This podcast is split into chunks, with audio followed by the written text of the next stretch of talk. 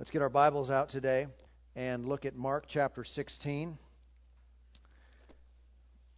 Mark chapter 16, we'll take a moment to pray as well. Father, thank you so much that we can gather again together now to study your word. We believe that it's producing great things in our hearts and therefore in our lives outwardly and in the lives of those around us. Direct us today, we pray. Guide our every word, our every thought.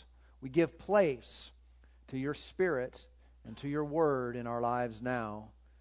In Jesus' name we pray, amen.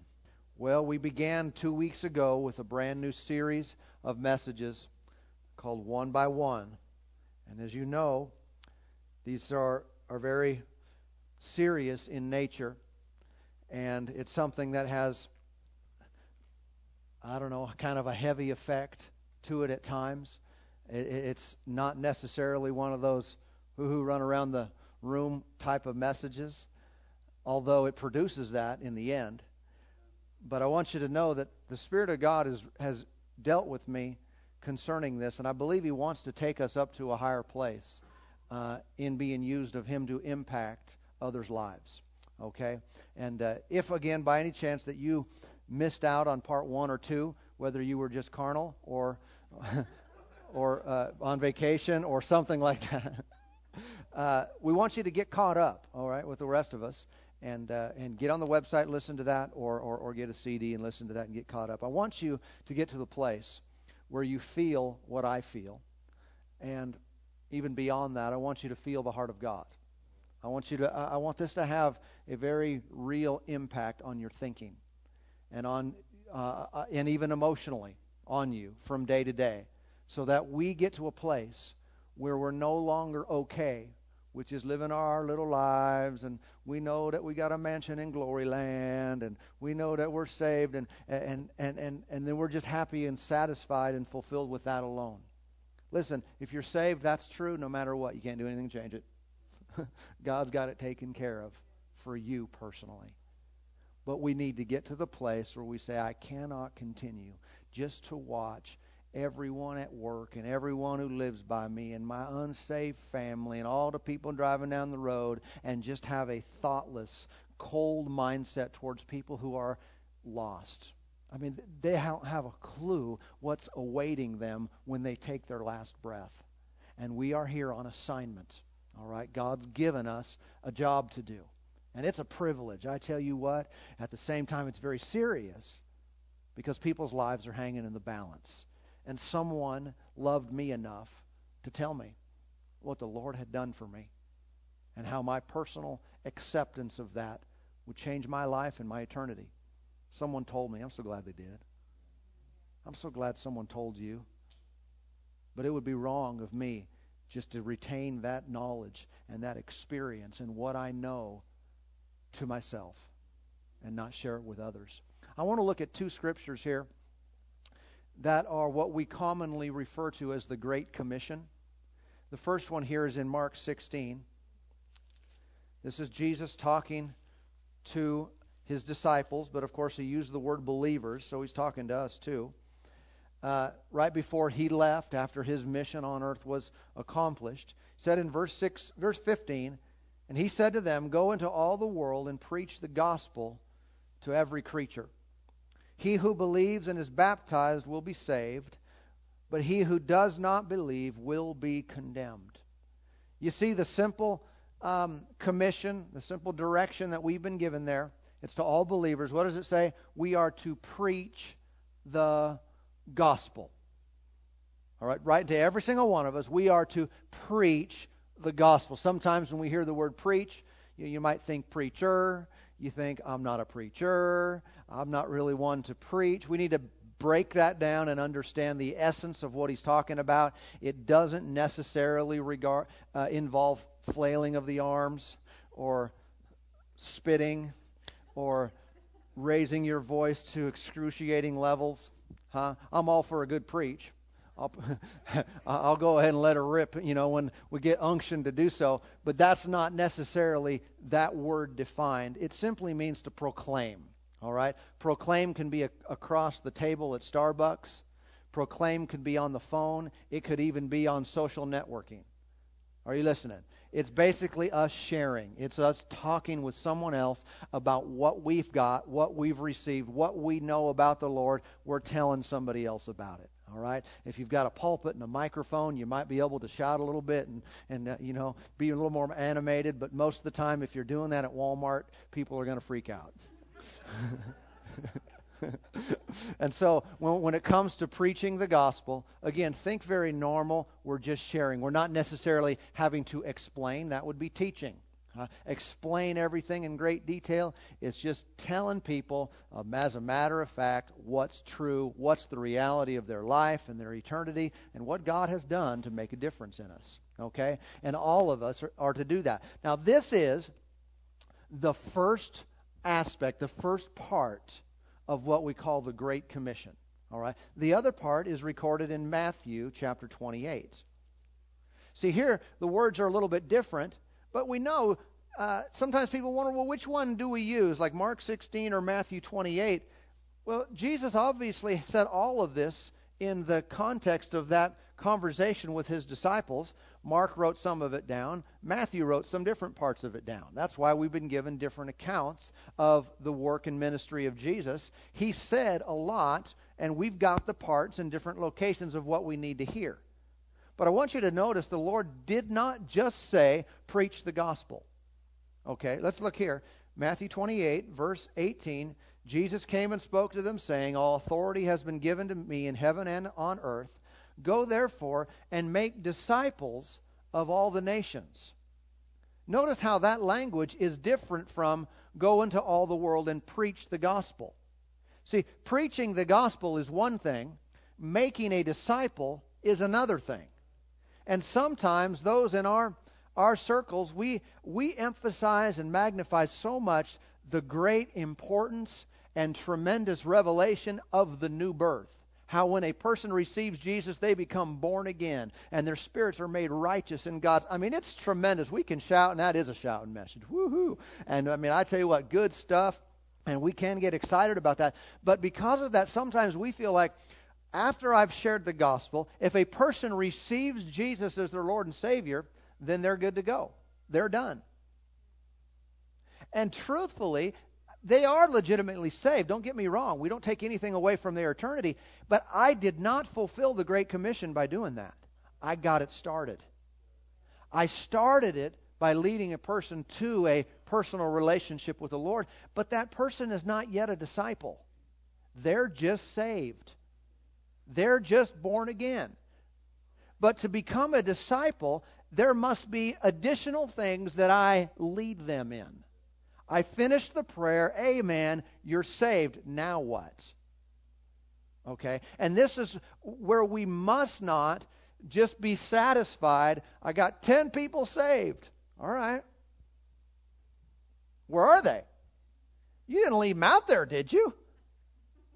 It's like you caught them and threw them back. Well, I caught them. Well, they're not caught anymore. And I'm not talking about the theology of did they lose their salvation. Not if they were really born again, no. But I'm just saying the Lord didn't tell us. Just catch them and then you're done. Here's what he went on to say. Again, 19. Go therefore and make disciples of all the nations. What's the next word? Baptizing them. Do you know that the first thing that we should encourage people in is after they receive the Lord? Is that they must be baptized in water. Making a disciple includes them being baptized.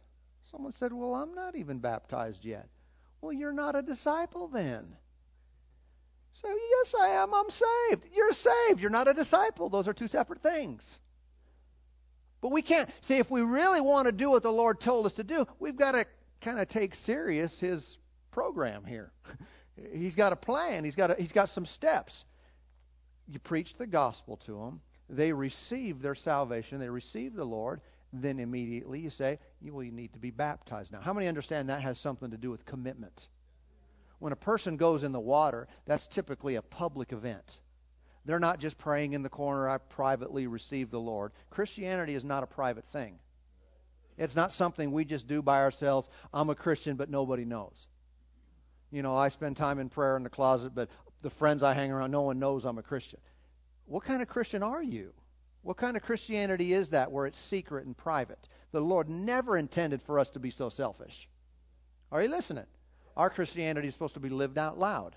We're supposed to live it on the job and live it everywhere we go. That doesn't mean we're constantly preaching, won't ever, you know what I'm talking about? Won't ever let anyone speak about anything other than the Lord. Get fired from your job and everything because you won't shut up. Christians ought to be wise. But I'm a Christian 24/7. Amen. Christian after you hit your thumb with the hammer. Christian after you slice that drive.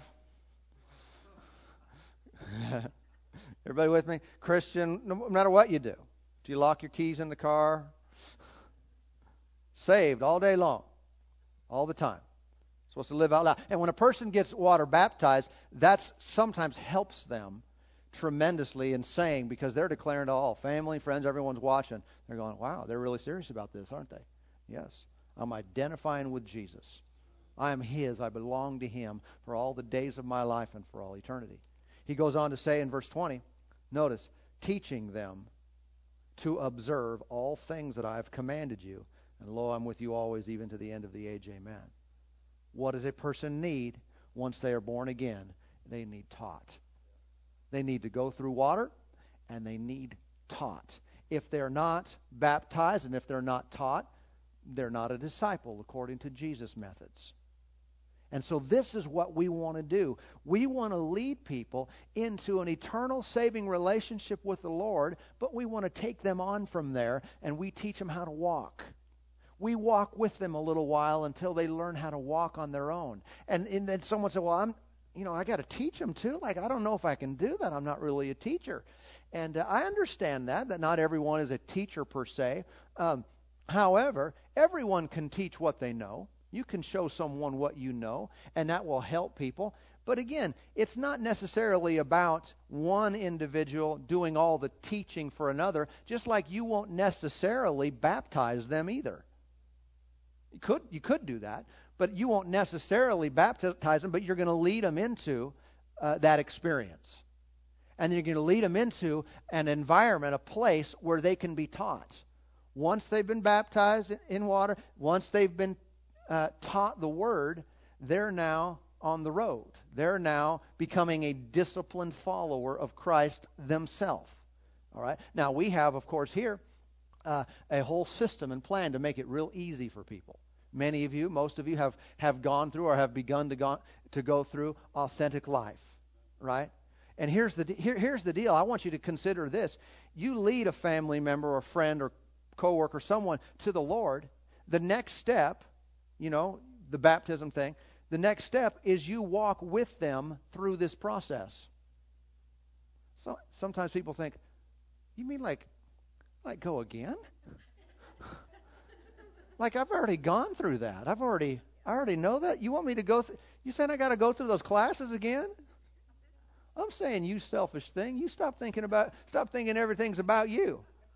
I mean, I've already completed that. I don't want to go through that again. When are we going to learn that our lives are not just about ourselves? And literally, if someone would take a month and invest into another person, you can change their life forever and through their life. You think about it. Somebody got Billy Graham saved. Somebody shared the gospel with him, and we think about him and all the people he's won to the Lord. We think, wow, what an incredible. But someone got him saved. I wonder if they got any part of that reward. Huh? I don't think we realize some of the impact that we're having. We think that's just some guy. Well, one, that's valuable if they never do a thing again, because Jesus gave his shed blood for that person. But they may go on to win 4 million people. Amen. And so we want to walk with people. We want to help them get from A to Z, or at least to D. You know what I'm saying? Get them started. Walk with them a little bit so they can be taught the word. And what we're doing is we're fulfilling what the Lord said. We're not just, I throw out a little gospel message and I'm out of there. No, I'm fulfilling the Great Commission. The Lord didn't just tell me to do that. He told me to make a disciple of someone. Who are you going to disciple? And for some, it might not be. It may only be a short period of time. You get them going, you get them in the right direction, you help them get started, and they're good, and they're going, and they're growing, and they're increasing, and they're going to then minister to somebody else. Amen. But the average Christian now, a new believer, when someone first gets saved, they don't know what it looks like to live the Christian life. They don't know what that's all about. They may have religious connotations, they may have seen some things, but they don't know what a true believer looks like. They don't know. They need to see someone.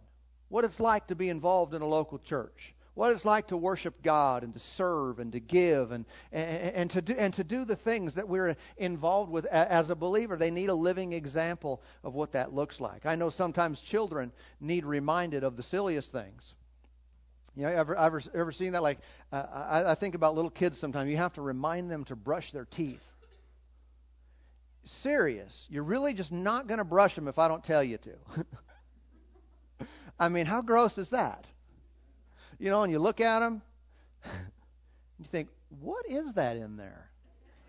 I'm pretty sure we didn't eat that today. That's at least yesterday, maybe the day before, and it's like still hanging out in there. Don't you see that? Don't you recognize that? That's just something wrong about that.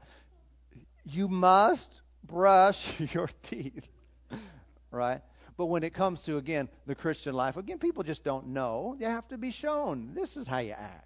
This is what you do. This is what this is what walking with God looks like. And they need someone. They need a living witness. They need someone who's a testimony right before them to show them how this works. Okay. Now, I was reading, and I will read this to you. I was reading from a man named George Barna, who's a very famous pollster in Christian circles, and does a lot of studies on trends and things. And this was called Perspectives on the Conversion Process. Okay? And he said that just as our nation's culture has changed dramatically in the last 30 years, so has the way in which people come to Christ. He explained, the weekend church service is no longer the primary mechanism for salvation decisions. Only 1 out of every 10 believers who makes a decision to follow Christ does so in a church setting or service. On the other hand, personal relationships have become even more important in evangelism, with a majority of salvation decisions coming in direct response to an invitation given by a family member or friend. I think we should be aware of the reality of the culture in which we live. I like to fish. I don't really, but I like to fish where the fish are. I like to be effective in what I'm doing. If I'm going to put my hand to something and give effort to something, I want to be successful. All right? And if we have the idea that most people that get saved, they get saved in a church service, well, statistically speaking, that's not correct. Only 10% of them get saved that way. 90% are going to get saved through other methods, through a family member, through a friend. Someone's going to invite them to receive the Lord. Now listen, at the same time, I'm expecting our altar calls to increase and grow more and more, get bigger and bigger. I don't know that we're going to alter the stat, though.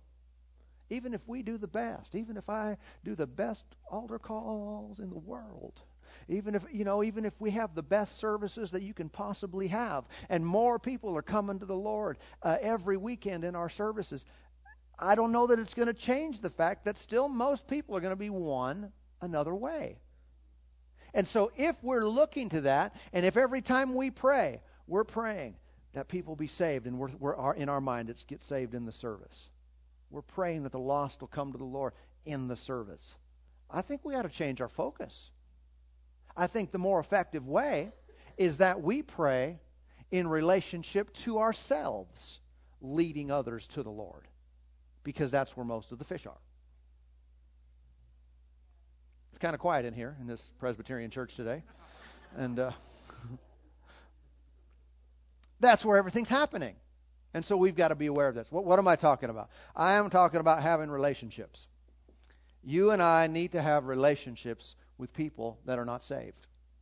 We cannot isolate ourselves where I was in the world, I was born again, I've left the world, so I've left all my associations and my friendships, and now everyone around me is on fire, spirit-filled, loving God, but I don't have any contact with anyone outside of the church anymore, outside of Christianity. See, that greatly diminishes our influence. If that's the way they get saved, and yet I have no contact, then I'm going to have a very difficult time obeying the Lord in the Great Commission, because I don't know anyone. The only thing I can do, and very small percentage of people do this, the only way I can obey is through cold turkey evangelism, stranger on the street.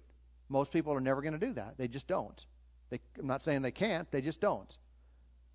But that's the only way I can fulfill it. And when I approach all of evangelism with that method, I have a very difficult time bringing them into discipleship. Because, again, there's not a relationship to walk with them and help them get established. And that's why this is essential. We've got to have relationships. And when you do, over time, your message gains credibility with them, because they see in you the life of God. They see in you the genuine article, the love of God. You're the real thing. And then your message carries weight, carries credibility. But we should begin to invest into the lives of others. Do you know your neighbors? Do you know people that you work around? Have you taken an opportunity? Some people are naturally that way. They're just so very outgoing. Others are not. But I think if we're not, we should make a concerted effort to know people. I'm not talking about go out to their neighbor's door this afternoon and knock and say, "Are you saved?" Huh? I mean, the Jehovah's Witnesses didn't work on you, right? That's not going to work. That's not an effective method of evangelism. All right? Just have them over for Monday Night Football. Amen. Have people over for dinner. Have a barbecue. Invite neighbors or friends or coworkers or something like that over. Sometimes moms get their young kids together and have little play dates and they establish relationships. Not that we're just going to go, okay, we're going to the park on Thursday and I'm going to preach to all these people. Don't think so quick. Obviously, our goal and desire is for everyone to be saved, but we just need to insert our lives into the lives of people in this world, so that we're not isolated, because, listen, the time will come. The opportunity will arise, especially if our heart is that way. And then it's not just a stranger talking to them. And, again, sometimes the stranger effect works. I know people who are walking with the Lord today, and they got saved on the street. Someone didn't know and walked up to them and told them about Jesus. They were born again, and they're walking with the Lord. I'm not saying that doesn't work, but it doesn't work great. Most of the people in church, I don't know how many people here got saved that way. Lift up your hand. We'll just take a quick survey. Amazing. Really. Isn't that amazing? And yet we sometimes think that's evangelism. That's not the way it works. We need to be able to walk with someone.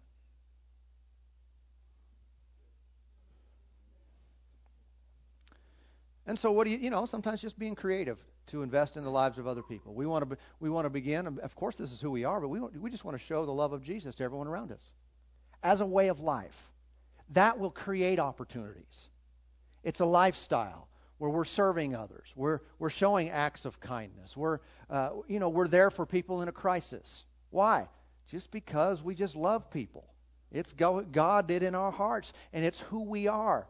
Before we ever preach, before we ever share, it's just our manner of life. We genuinely care about people. We're just going to be a friend to people.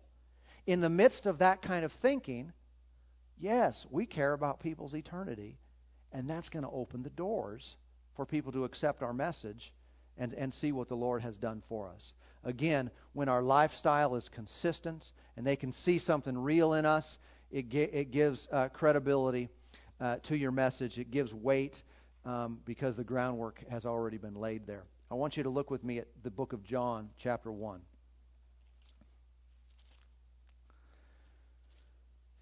Okay, John 1. John 1 and verse 35. John 1:35. Again, the next day, John stood with two of his disciples, and looking at Jesus, as he walked, he said, "Behold the Lamb of God." The two disciples heard him speak, and they followed Jesus. Then Jesus turned, and seeing them following, he said to them, "What do you seek?" They said to him, "Rabbi," which is to say when translated, teacher, "where are you staying?" Jesus said to them, what does it say? "Come and see." He said, "Come check it out for yourself. Instead of me telling you about it, why don't you just come look?" They came and saw where he was staying and remained with him that day. Now it was about the 10th hour. One of the two who heard John speak and followed him was Andrew, Simon Peter's brother. He first found his own brother, Simon. He found who? What did he first? First he found Jesus. What was his first response? He said, "I got to tell my brother about this guy." He went out immediately and found his own brother. What should you do? Go talk to your brother. Go talk to your sister. Those who are in relationship with you. Those whom you already know. When you find something amazing and life-changing and the answer to your that exceeds your wildest dreams, the natural response is, I'm going to go tell my brother about this. I'm going to go tell my best friend about this. I got to go tell them what's happening here. I don't want them to miss out on this. Amen. It's like people find a way to make money, or they find a way to do something. They immediately call. You know, it's what gets these emails going. "Did you know that you could make $1,000 for 10 minutes of work?" And a lot of times those are not right. Those are not true. But the emails go. Pew! Why? Because if someone believes they've found something good, something that's potentially life-changing, they want to share it with everyone they care about. Well, here we are. I think we got something a little more important. So he went and found his brother. What did he say? "We found the Messiah." Check this out. We found the Messiah, which is translated the Christ. And so, I wouldn't necessarily tell someone, "Hey, I found the Messiah." Because we don't have that Jewish mindset, so people are going to go, "The Messiah? What's the Messiah?" But I might say, "Hey, I found the Lord. The Lord, God has done great things in my life, Jesus." Verse 42, and he brought him to Jesus. Now when Jesus looked at him, he said, "You are Simon, son of Jonah. You shall be called Cephas," which is translated a stone. All right. Verse 43, the following day Jesus wanted to go to Galilee, and he found Philip and said to him, "Follow me." Now Philip was from Bethsaida, the city of Andrew and Peter. Philip found Nathanael. Philip found someone too. This seems like it's a pattern. When you hear about this, you're supposed to go find somebody else. Not just go celebrate. "Woohoo, you see what I found? Yay! Glory to God." No, go find somebody else. That's the way this works. He found Nathanael and said to him, "We have found him of whom Moses and the law and all the prophets wrote, Jesus of Nazareth, the son of Joseph." Nathanael said to him, "Can anything good come out of Nazareth?" In other words, like, what? Are you kidding me? Is this the real thing? What did Philip say? He said to him, "Come and see." And I think that's a lot of what our message is. I've been changed. I've received something real. My life has been transformed. Why don't you come check it out? Come check it out for yourself. See, Christianity is not about cramming anything down anyone else's throat. I'm going to try to make you believe and just try to get you to repeat a prayer after me so I can feel like I've done my job and now you're saved. And no. Come see for yourself. This is the real thing here. This is the real deal. I want you to see it. Now, what does that look like? It could be checking it out at a church service. I want you to come see, man. We've been having these healing meetings, and I mean, the real thing is happening. People are getting healed. Come see this. That might be a good way. It might be, come meet me down at so-and-so, this restaurant. I got to tell you something. Let's go have lunch. I got to tell you what's been happening in my life. I got to tell you what God's been doing. Or maybe you just bait them. Don't even tell them what it is yet. You know what I'm saying? But I got to tell you, this is amazing. I found something. It's changed my life. It's incredible. I want you to know about it. Come check it out. And that's our invitation. It's Psalm 34. "Oh, taste and see that the Lord is good." You just a little taste. If someone just gets a taste, we know, man, the product itself will sell them. God is good enough to where even if I'm not convincing enough, if I don't give all the right explanation, if I can get them to just take a peek, just crack the door, just get them to honestly and genuinely look, God will step through and say, "Hi, here I am. And he'll show himself strong in their life, and they'll be addicted. Amen. It's like what I told you a while back about my experience with the Belgian hot fudge sundae. See, I had an experience. And what was it? One little taste. One little taste, and I put it in my mouth. And my life was changed. You didn't have to explain it to me anymore. You didn't have to tell me. Now notice the texture. I want you to notice the sweetness and the depth of that Belgian fudge. No, you didn't have to say anything. It went all through me. I thought, wow, nice. That is good. And I really believe that the Lord and the good word of God, He is so very potent. My desire is to get people to take a look. If they can see the real thing, the genuine article, and not some religious phony or some hypocritical imposter, just get them to see the Jesus that changed my life. If they'll take a look, they'll be sold. There's such great power in His word and in His love. And if someone can see Him for who He is, my job's done. You know what I'm talking about? Again, He sells Himself. He is so good. And lives will be changed forever. But what they do, they said, just come check it out. Why don't you come check it out for yourself? Man, I tell you what, this is amazing. I found something. You've got to have this. Come see. Come see. Who are you inviting to come see? Let's look at 2 Corinthians 5. We're going to finish up here today. 2 Corinthians chapter 5. Our message is so very simple and very plain and very clear. It's not a complicated, I have to understand every scripture and every verse of the Bible before I can accurately share the Lord with someone. Not true at all.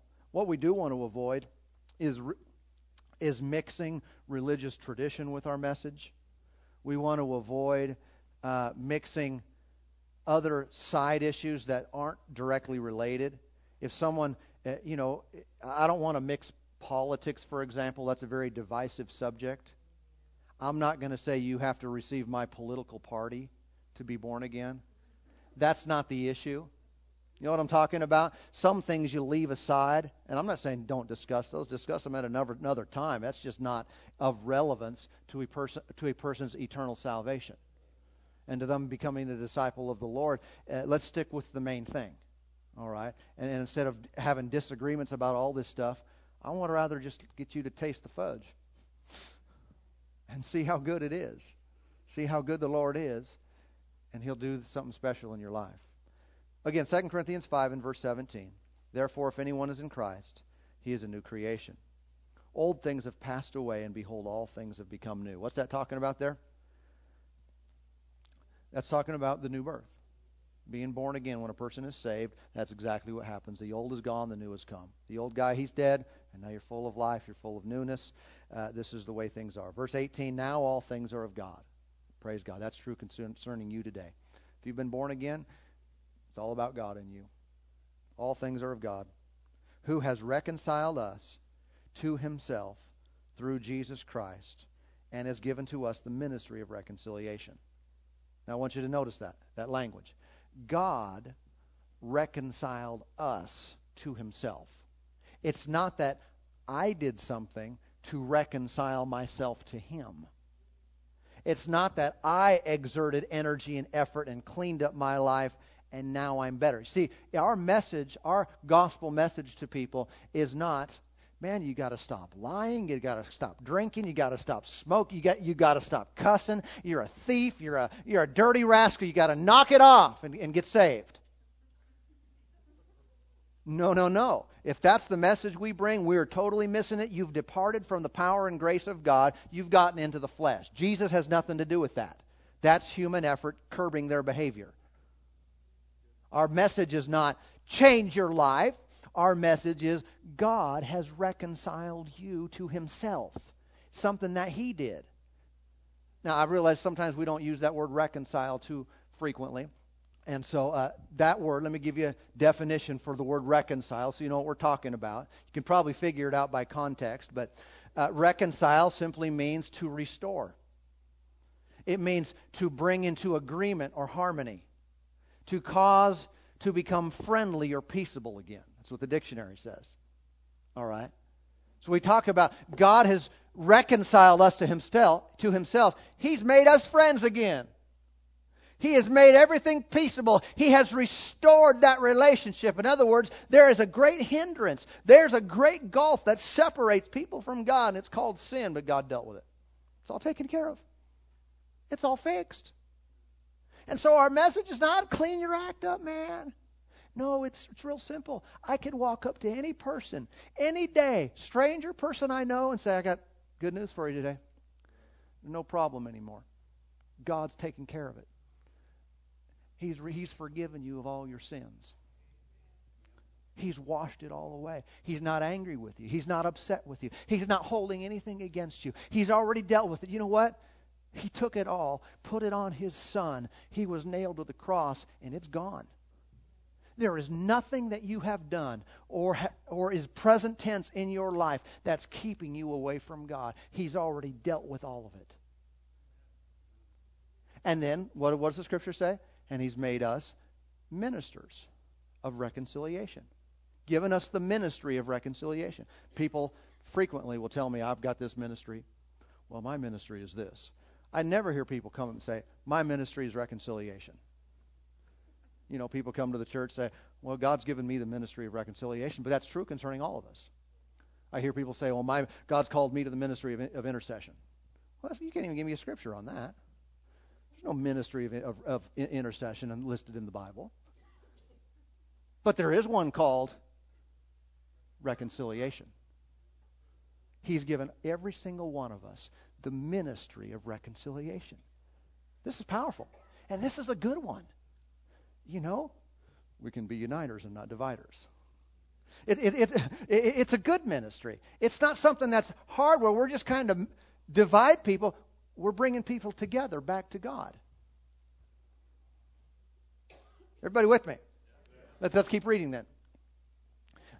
Verse 19, it says, that is, that God was in Christ reconciling the world to himself, not imputing their trespasses to them.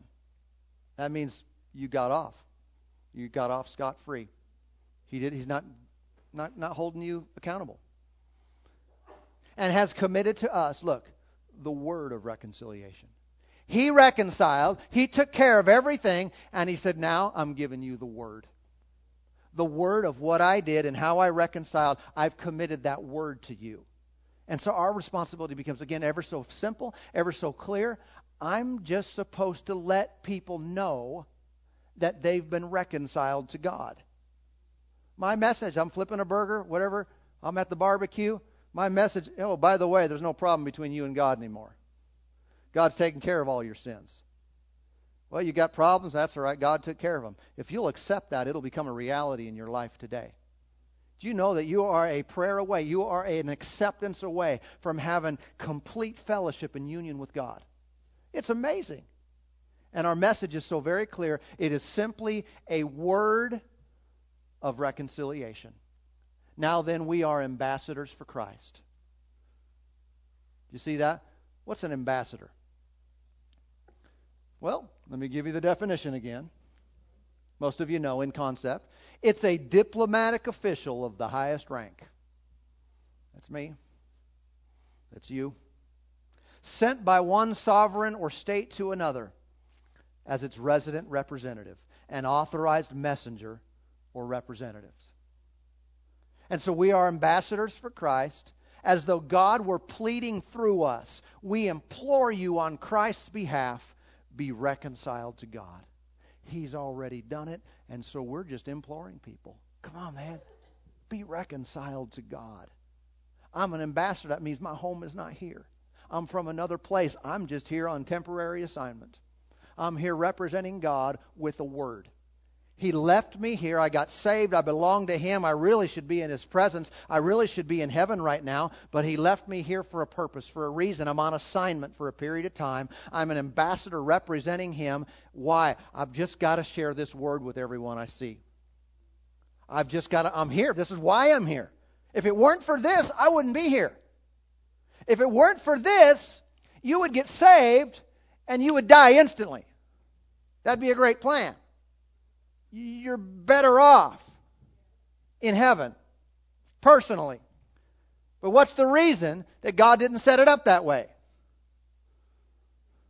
Because we're here on assignment now. The moment you accept Jesus as your Lord and Savior, not only do you inherit salvation and eternal life, but you immediately have a responsibility as an ambassador until you die.